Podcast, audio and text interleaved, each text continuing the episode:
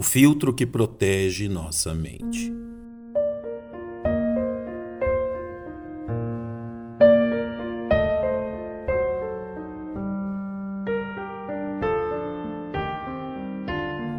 O esgotamento físico e mental tem se tornado um mal desta geração, fato que pode ser constatado pela busca crescente por medicamentos e terapias que prometem devolver o vigor tanto físico como mental a homens e mulheres nas mais variadas faixas etárias. Entre as causas apontadas como raiz deste mal, encontram-se principalmente aquelas conhecidas como doenças psicossomáticas, questões que dominam a mente humana para então estenderem seus sintomas também ao corpo humano. A palavra de Deus não ignora tais sintomas, nos concedendo sua orientação bendita quanto a tais condições.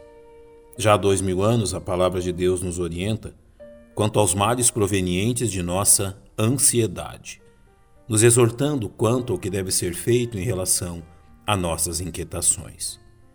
Não estejais inquietos por coisa alguma, Antes as vossas petições sejam em tudo conhecidas diante de Deus, pela oração e súplica, com ações de graça. A exortação bíblica é para que os salvos lancem oração diante do Senhor toda e qualquer circunstância que lhes cause inquietação e que potencialmente pode lhes causar dificuldades mentais, emocionais e espirituais. Por isso, a promessa dirigida à obediência a esta exortação se estende a todas estas esferas e a paz de Deus, que excede todo entendimento, guardará os vossos corações e os vossos pensamentos em Cristo Jesus. Nosso Deus nos promete uma paz que concede descanso completo, a fim de que não sejamos levados a um esgotamento que por fim atingirá também nosso corpo. Porém, é aqui que encontramos a porção pela qual um número crescente de salvos queixa-se de não alcançar a bênção prometida, mesmo após o cumprimento da ordem de fazer conhecidas diante do Senhor suas inquietações. A razão para este mal é clara.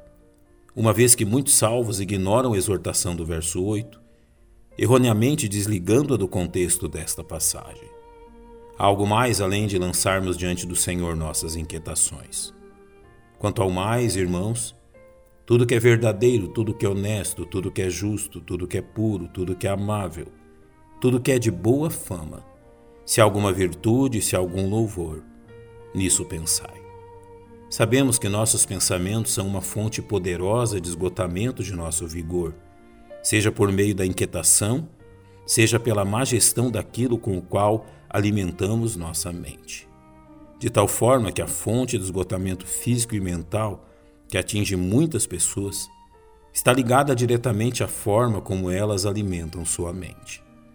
Antes de nos conceder sua grande lição sobre a ansiedade, no sexto capítulo do Evangelho de Mateus, foi exatamente este o ponto tratado pelo Senhor Jesus ao dizer: A candeia do corpo são os olhos, de sorte que se os teus olhos forem bons, todo o teu corpo terá luz.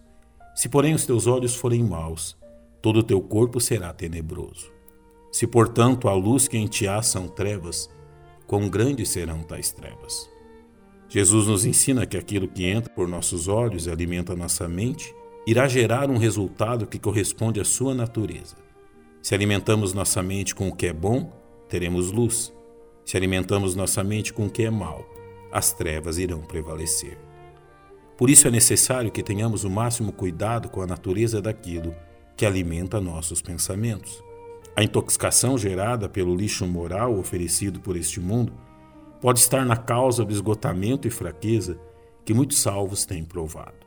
É bom que apliquemos o filtro proposto pelo apóstolo Paulo, antes de permitir que entrem em nossa mente.